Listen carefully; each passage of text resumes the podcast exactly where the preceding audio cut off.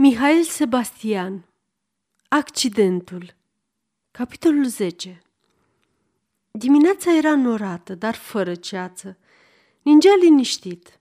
Zăpada ștersese în timpul nopții pași urme din seara trecută.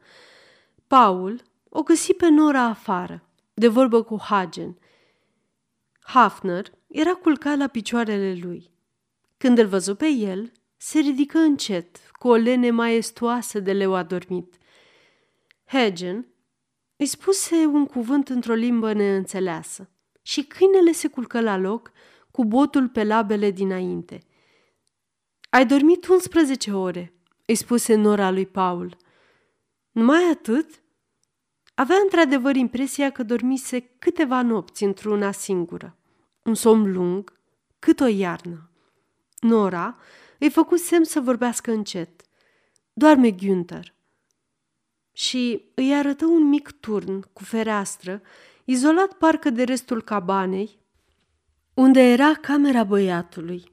Cabana era făcută din piatră și bârne, cu obloane verzi și acoperișuri roșii, dar amândouă culorile erau închise. Un verde de brad întunecat și un roșu ars, stins.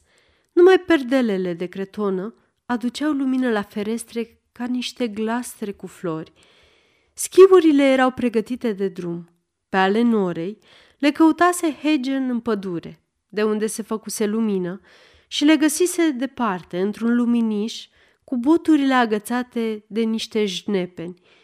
Bastonele însă rămâneau pierdute. Hagen îi făcea norei cu briceagul, din două crengi de brad, bastoane noi și se căznea să le fixeze în vârf două cercuri mici de alun. Până mâine cred că vă puteți folosi de ele. Mâine mă duc eu la Brașov după târguiel și vă cumpăr altele. În lumina de dimineață, Hagen era tot întunecat. Avea pe umeri aceeași pelerină de stofă cenușie, cu gluga lăsată pe spate. Seamănă cu un pădurar și cu un preot în același timp, gândea Nora, neîndrăznind să-l privească bine în ochi. Vorbea rar, apăsat, cu o anumită împiedicare. Obrazul era palid, încadrat de o barbă neagră, aspră, rău pieptănată. E mai bine să vă puneți schiurile de aici, zise el. Cu piciorul nu se poate merge. Zăpada e prea mare. Paul se simțea pe schiuri ca pe o punte îngustă pe care mergi în vârful picioarelor. Nu așa, Paul!" îi strigă Nora. Calcă pe schiuri cu toată greutatea. Ai încredere în ele." Veni lângă el și îi apucă cu mâinile umerii, trăgându-l în jos. Lasă-te greu pe tocuri și pe toată talpa. Nu trebuie să te înclini. Îi arătă cum să facă primii pași pe zăpadă, făcând ea însăși mișcările încet, descompuse – suntem pe teren plat aici. Prin urmare, e exclus alune sau să cazi. Mergi liniștit și mai ales mergi ferm. Împingi întâi schiul drept, înainte, cu piciorul îndoit și cu piciorul stâng bine întins. Așa. Acum trage schiul stâng până în dreptul celuilalt. Bun. Și împinge-l pe el înainte. Perfect. Asta e totul? Deocamdată, spuse Nora râzând.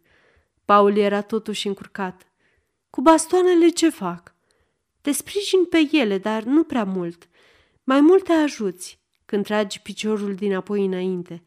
Fă câțiva pași așa cum te-am învățat și să vezi că mișcarea se potrivește de la sine.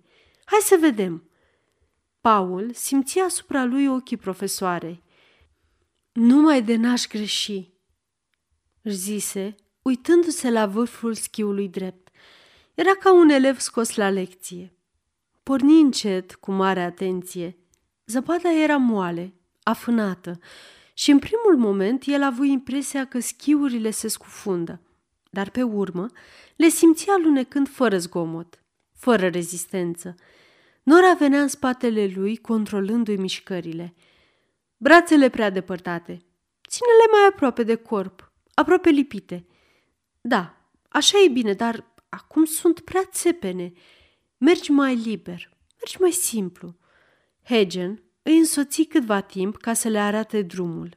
Pe urmă, după ce îi scoase într-o mică poiană, se opri. De aici eu mă întorc. Uitați-vă bine pe unde mergeți ca să știți cum să veniți înapoi. De obicei, Günther mănâncă la ora 1. Dacă întârziați, are să vă aștepte. Rămase acolo, împreună cu Fafner, și îi privi un timp cum se depărtau. Știi ce mă sperie la omul ăsta?" îl întrebă Nora în șoapte pe Paul. Știu. Pelerina lui neagră. Nu. Ochii. Ochii lui albaștri. Și pe urmă, după o nouă tăcere, surprinsă de o asemănare pe care abia în momentul acela o găsea, adăugă Are parcă ochii lui Günther, la fel de albaștri. Întoarseră amândoi capul. Hedgen era nemișcat, în același loc, cu pelerina neagră pe umeri, părea din depărtare un trunchi de copac ars. Terenul de schi din fața Turingului era plin de lume. Veniseră și sașii de la SKV în grupuri gălăgioase. Pe panta mare ce cobora imediat de sub vârful muntelui, se antrena o echipă de militari pentru concursurile de la predeal. Se vedea de departe, ca niște stele negre, căzătoare, pe un cer de zăpadă. Întregul teren era ondulat de imense talazuri albe, ridicate spre cer și oprite în loc, într-o mișcare încremenită de flux. Nora și Paul se opriseră pe o creastă de val. Aici ai să cobori, Paul. Crezi? Sunt sigură. El se uită încurcat la panta ce se deschidea în fața lui. I se părea amețitor de dreaptă. Am să cad, își spuse în gând. Ar fi vrut să ceară un răgaz, o amânare. Nu era prea greu pentru început. N-ar fi fost mai cu minte să înceapă cu lucruri mai simple? Ridică privirea spre Nora, dar nu îndrăzni să-i spună nimic. Citea pe figura ei o neîndurare de profesor care a pus întrebarea și care acum aștepta răspunsul. Uite aici, Paul. Te lași pe genunchi ca pe două arcuri. Înțelegi? Ca pe două arcuri. Îl privea drept în ochi și rostea cuvintele aproape silabă cu silabă.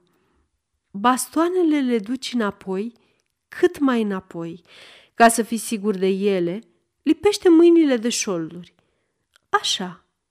Capul înainte, umerii înainte, corpul înclinat, mai înclinat, Așa, schiurile unul lângă altul, perfect paralele.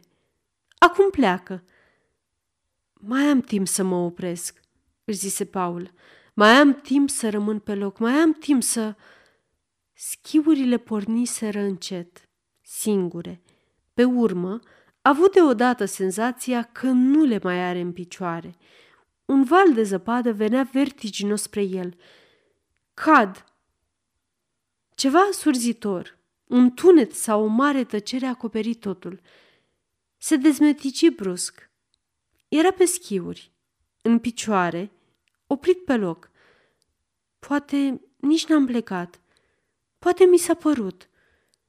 Se uită în jur după Nora ca să se convingă dacă într-adevăr n-a rămas lângă ea și dacă tot acest vârtej, din care ieșea fără răsuflare, nu fusese doar un moment de amețeală. Ea îl striga de departe, de unde îi făcea semn cu mâna dreaptă ridicată în aer. Prin urmare, a fost adevărat, zise Paul, măsurând cu ochii imposibil la distanță. Aceasta este o înregistrare Cărțiaudio.eu. Pentru mai multe informații sau dacă dorești să te oferi voluntar, vizitează www.cărțiaudio.eu. Toate înregistrările Cărțiaudio.eu sunt din domeniu public. Nora fu într-o clipă lângă el. Bravo, Paul! Sunt mulțumită de tine, sunt mândră de tine. Erau pe creasta unui alt val de zăpadă și aveau înaintea lor o nouă pantă, mai lungă, dar mai puțin aspră decât cea din tâi. Pornim? întrebă Nora. Pornim. Se avântă, fără să mai aștepte semnalul ei de plecare. Din nou, a avut senzația că schiurile își pierd din greutate și că el o ia înaintea lor, plutind sau căzând. Era o senzație de lumină intensă, ceva îl izbi în frunte și îl orbi. Un moment, nu-și dădu seama dacă plutește mai departe sau a căzut. Pe urmă, simți că se rostogolește la vale, cu capul în zăpadă, cu picioarele în aer și schiurile împiedicate unul de altul. Când izbuti să ridice fruntea din zăpadă, Nora era plecată peste el râzând. Ce s-a întâmplat?" o întrebă el buimăcit. Nimic mai mult decât vezi. Ai căzut. E grav? Nu e grav, e solemn. Îl ajută să se ridice de jos și îl scutură de zăpadă. Îți râzi de mine. Nu, dragă Paul, vorbesc foarte serios. Nimic nu e mai solemn la schi decât prima cădere. Schiul se învață căzând. Ai să cazi de acum înainte de zeci de ori, de sute de ori. Prima cădere însă, asta a fost. El se uită înapoi spre panta parcursă numai pe jumătate. Lăsase în urmă două dâre paralele în zăpadă, ca două șine de tren, întrerupte în punctul căderii ca și cum acolo schiurile ar fi sărit de pe linie. Nu înțeleg de ce am căzut. Pentru că ții genunchii țepeni, pentru că tragi umerii înapoi, pentru că arunci mâinile înainte. Mai sunt și alte motive? Mai sunt. Se priviră o clipă drept în ochi și pe urmă izbucniră în râs amândoi deodată. Râsul ăsta nu i l-a mai văzut, gândi Nora. Ar fi vrut să întindă mâna spre el, cu un elan de afecțiune pentru omul tânăr pe care îl descoperea în acea dimineață. Se opri însă la timp. Destul am glumit. Acum să mergem mai departe. Spunea aceste cuvinte de chemare la ordine, ca și cum ar fi bătut cu creionul în catedră ca să facă liniște în clasă. El o apucă de braț, oprind-o pe loc. Vreau să-ți spun ceva. Te ascult. Ești o profesoară. Da, sunt. Pe figura ei era un zâmbet de melancolie. Cum îți spun ție elevele tale de la școală? Nu știu, probabil domnișoara de franceză. Ei bine, eu îți voi spune la fel, domnișoara de franceză, domnișoara mea de franceză. Nu, tu îmi vei spune mai simplu, Nora, sau dacă vrei, Nora ta. Se întoarse scurt pe schiurile ei și porni la vale într-un nor de zăpadă. Ești absurdă, Nora. Ești absurdă. De ce spui lucruri stupide? De ce te lași dusă de vorbe? Ce o să creadă omul ăsta despre tine? Unde e pactul sportiv pe care l-ai încheiat cu el? Unde e discreția ta? Unde e pudoarea ta? Ar fi vrut să plângă. Ajunsese jos, la marginea terenului, lângă pădure, într-o singură clipită și ar fi vrut să se arunce într-o cursă de zece ori mai amețitoare, ca să uite, ca să fugă de ea, ca să se pedepsească. Abia îl mai zărea în punctul unde îl lăsase, nemișcat, pierdut între schiori care urcau și coborau pe lângă el. O urmărise probabil cu privirea de-a lungul vertiginoasei ei coborâri și avea încă ochii ațintiți asupra ei, căci iată, ridicase acum chipiul și îi făcea semn, agitându-l. Dinspre vârful muntelui, echipa de militari cobora în grup, spre cabană, tăind terenul de-a curmezișul ca o avalanșă. Norul de zăpadă stârnit de trecerea lor îl acoperise și pe el și acum nu mai era de găsit. Nora îl căuta cu atenție pe linia depărtată, unde îl știa, când îl văzut deodată răsărind mult mai aproape pe o ridicare de teren pe care o urcase, nu se știa cum, din partea cealaltă, și o cobora acum repede. Prea repede!" Zise Nora. Mult prea repede! Îl văzu căzând și rostogolindu-se spre vale, dar ridicându-se imediat, alb de zăpadă și pornind din nou, fără să se scuture și parcă fără să se uite încotro aleargă. Se prăbuși după primii cinci metri și pe urmă Nora îl căută zadarnic cu privirea. Grupuri de schiori îi tăiau trecerea și îl acopereau. ar trebui să ies înainte, să-l ajut, își zise, dar el răsări din nou mult mai aproape, numai la câțiva metri de ea. În viteza cu care vine, n-are să se poată opri. La un pas de ea, el se lăsă să cadă. De câte ori ai căzut? De cinci ori. Cum e? E... Nu știu cum să continue. Căuta un cuvânt pe care nu-l găsea. Pe urmă, îi spuse râzând. Aș vrea să chiui. Aș vrea să strig. Strigă! Întoarse capul spre pădure, își duse mâinile la gură și scoase un strigă prelung. Uuu! Nimeni nu răspundea din pădure, dar strigătul lui răsuna departe printre brazi. Și acum, zise Nora, să revenim la vorbirea articulată. Spune, cum e? Nu știu cum să spun. E ceva care întrece cuvintele mele. E ceva intens. E o mare lumină. Cred că sunt beat. Se trânti în zăpadă cu brațele deschise și se rostogoli de câteva ori ca în iarbă. Un schior venea dinspre Turing și opri lângă ei. Bună vremea! Era sasul roșcat, întâlnit în ajun la SKV, omul cu ochii de viezure, își aminti Nora. Așadar, tot ați găsit loc la Turing? Drept să spun, nu prea credeam că o să găsiți. N-am vrut să vă descurajez, dar... Nu stăm la Turing.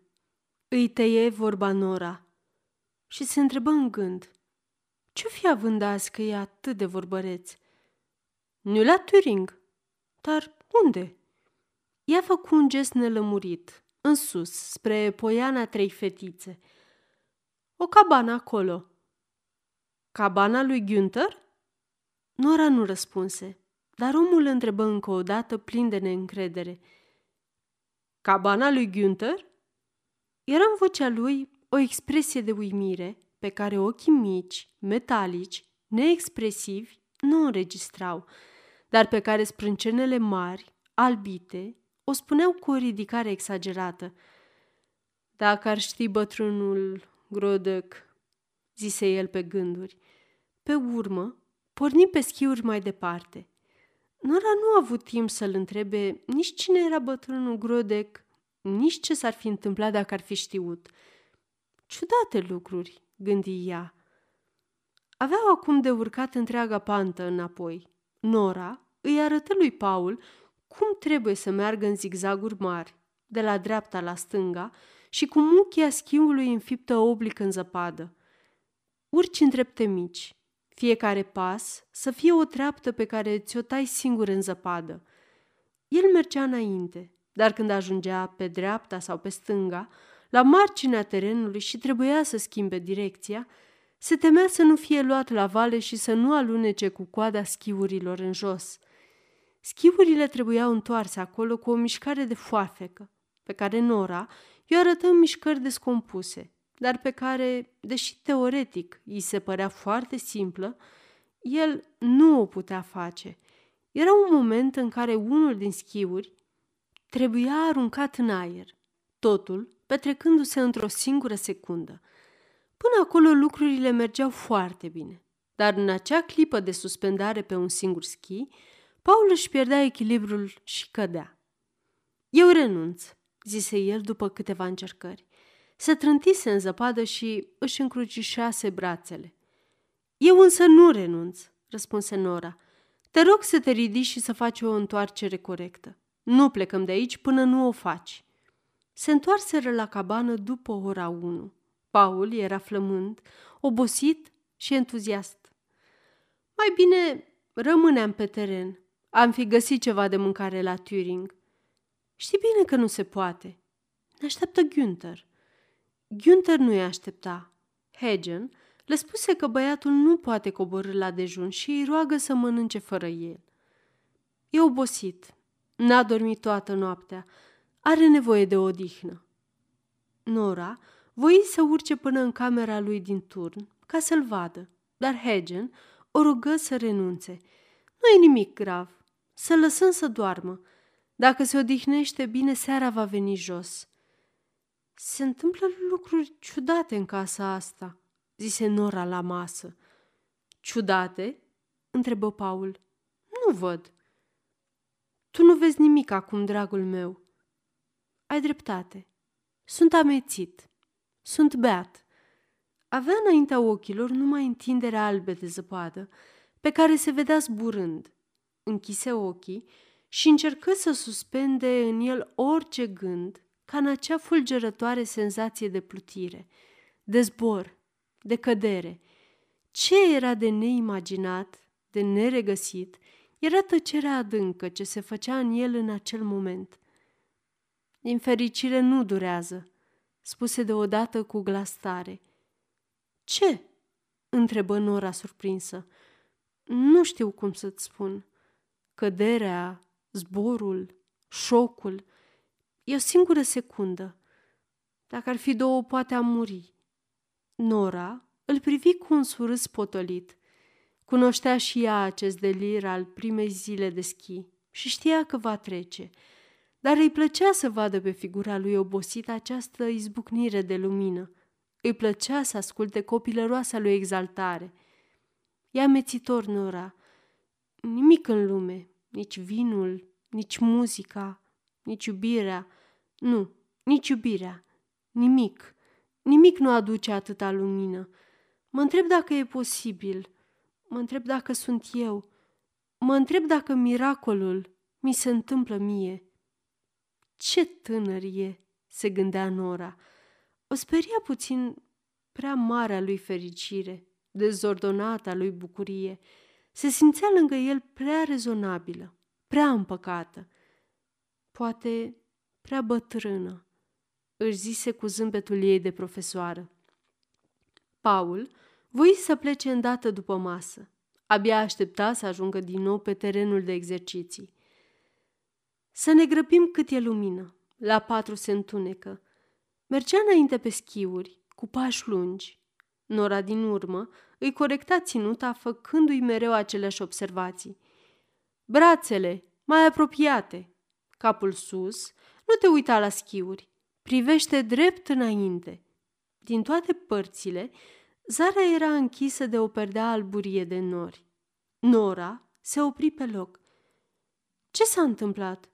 întrebă Paul, mirat că nu mai aude din nou glasul profesoarei. Nimic. Ascult. Ningea pe toată țara Bârsei, pe toată Valea Timișului, zeci de tone de zăpadă cădeau în fiecare moment într-o nesfârșită tăcere. Totdeauna m-a îngrozit gândul că aș putea muri de nec, spuse Nora. Potopul cred că a fost ceva dezgustător. O lume care moare necată. O aud cum gâlgâie, cum se zbate în umezeală, în putreziciune, dar un potop de zăpadă mi-ar plăcea. Să dormi, să mori în zăpadă, nimic nu poate fi mai frumos, mai curat. E moartea pe care o aleg. Se poate, zise Paul, dar eu aleg viața. Ieri aș fi murit bucuros. Mi se pare că ți-am și propus. Astăzi însă vreau să trăiesc. Și eu, râse Nora. Se priviră cu seriozitate, ca pentru un legământ, ca pentru o mare hotărâre împreună. Ajunși din nou la Turing Club, Paul ar fi vrut să reînceapă imediat cursurile lui de dimineață, dar Nora îl opri. Trebuie să facem un program de instrucție. Până acum te-ai jucat, dar acum e timpul să înveți. Entuziasmul lui Paul scăzut dintr-o dată. Ce vrei să învăț? Îmi ajunge cât știu.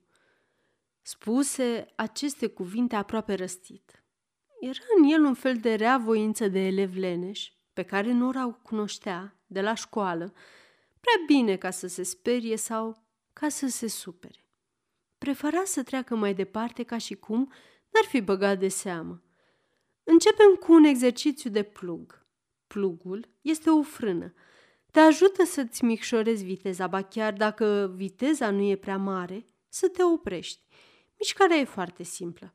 În loc să mergem cu schiurile paralele, le deschidem într-un unghi, cu vârful înainte. Să te uiți cu atenție cum fac eu și pe urmă vom încerca împreună. Nora porni în poziția de plecare pe care i-o arătase dimineață, dar când începu să ia viteză, îndoi și mai mult genunchii și depărtă schiurile unul de altul, în partea din apoi, apropiindu-se însă și mai mult în față. Cu vârfurile unite, cele două schiuri se deschideau ca două lame de foarfece, iar alunecarea se încetini automat, împiedicată parcă de o frână. E greu?" întrebă Nora. Nu, am impresia că e simplu. Era totuși mai greu decât îi se păruse privind, căci de la prima încercare căzu. În momentul în care voise să depărteze schiurile unul de altul, simțise în gleznă o rezistență neașteptată, ca și cum cineva i-ar fi pus piedică. Se ridică din zăpadă fără niciun cuvânt și porni din nou. Schiurile îi se păreau nespus de ușoare. Zăpada era moale și adâncă. Senzația de alunecare la vale era ca o delicioasă plutire. Dar glasul norei îl chema la datorie. Plug! Plug! Încercă din nou să deschidă schiurile și din nou simția aceeași rezistență care îl aruncă la pământ. Începea să-i fie necaz pe Nora, pe zăpadă și mai ales pe acest blestemat plug care nu mergea. De ce cad? Pentru că greșești. La schi, lucrurile sunt foarte simple.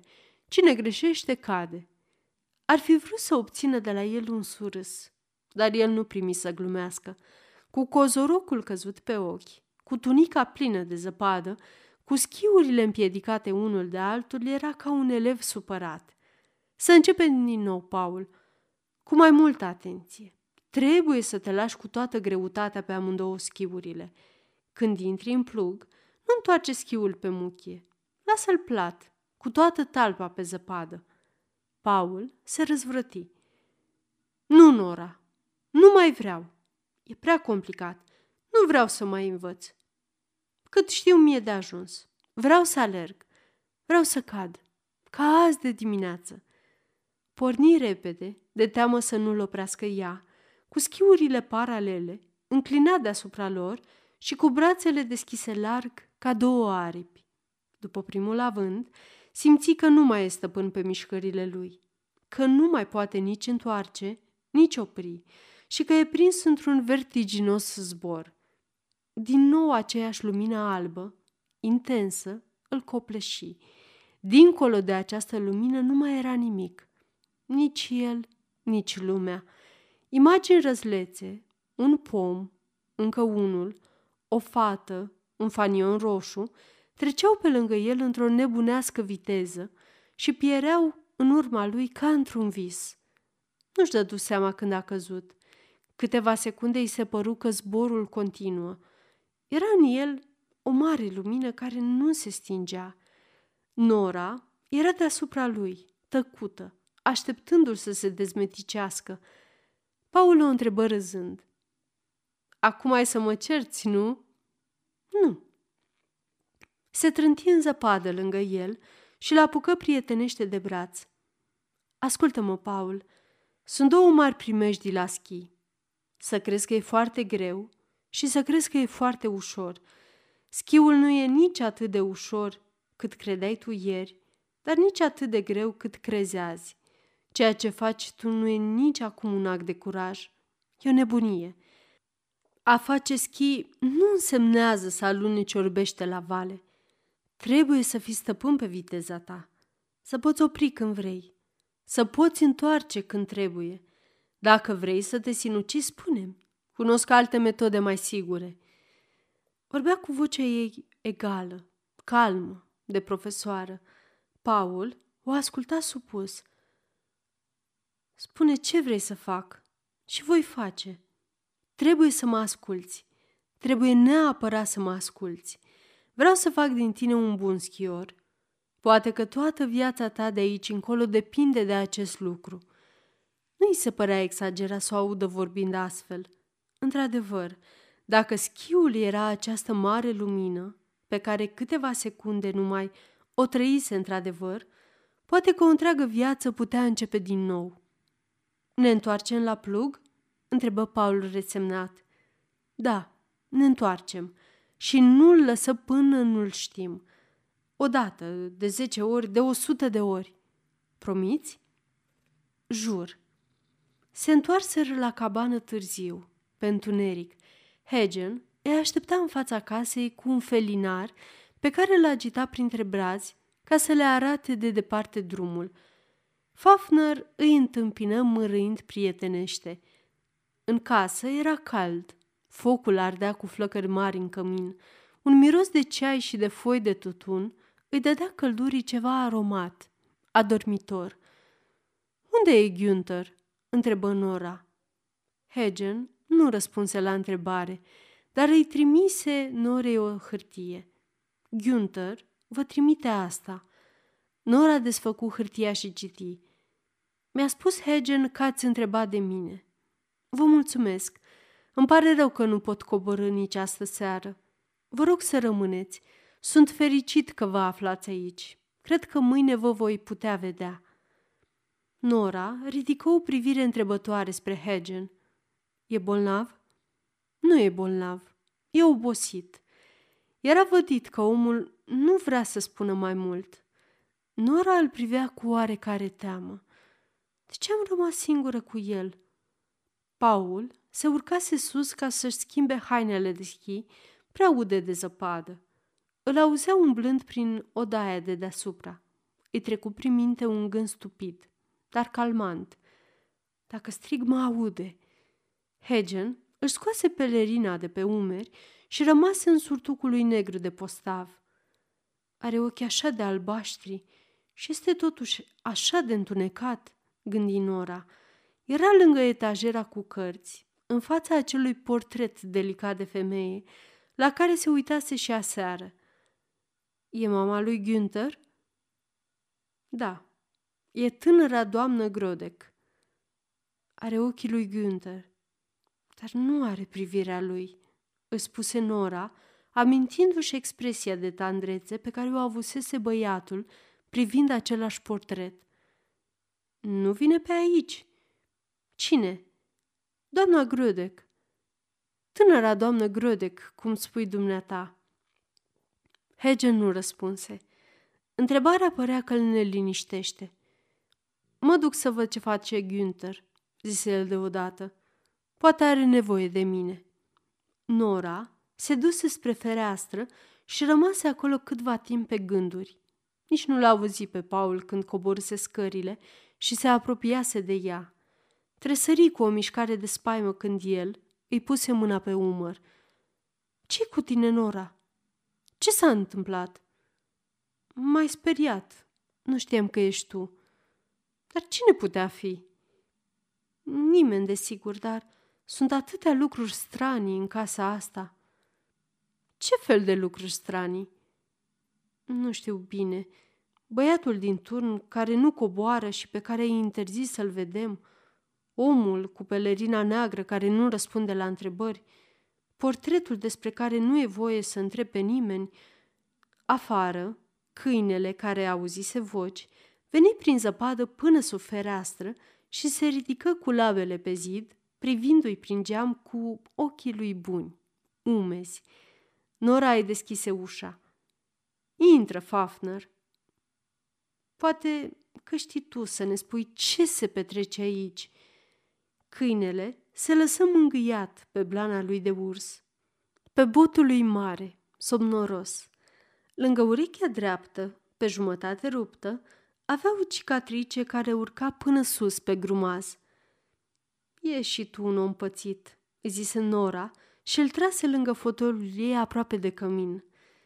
Cu Fafner lângă ea, se simțea apărată fără să știe bine împotriva cui. Ar fi vrut să rămână acolo, în fotoliu, ore întregi. Masa de seară ținuse mult. Mâncaseră în doi, serviți de Hagen, într-o tăcere pe care nu întrerupea decât clinchetul farfuriilor și uneori mărâitul câinelui a dormit lângă cămin.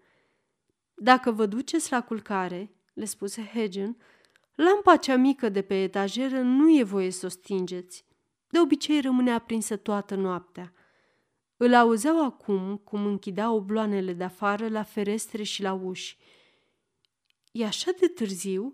se întreba Nora. Va trebui într-adevăr să mergem la culcare?" Se gândea cu puțină neliniște la momentul acela. Își aduse aminte că totuși Paul era un străin sau, cel mult, un camarad.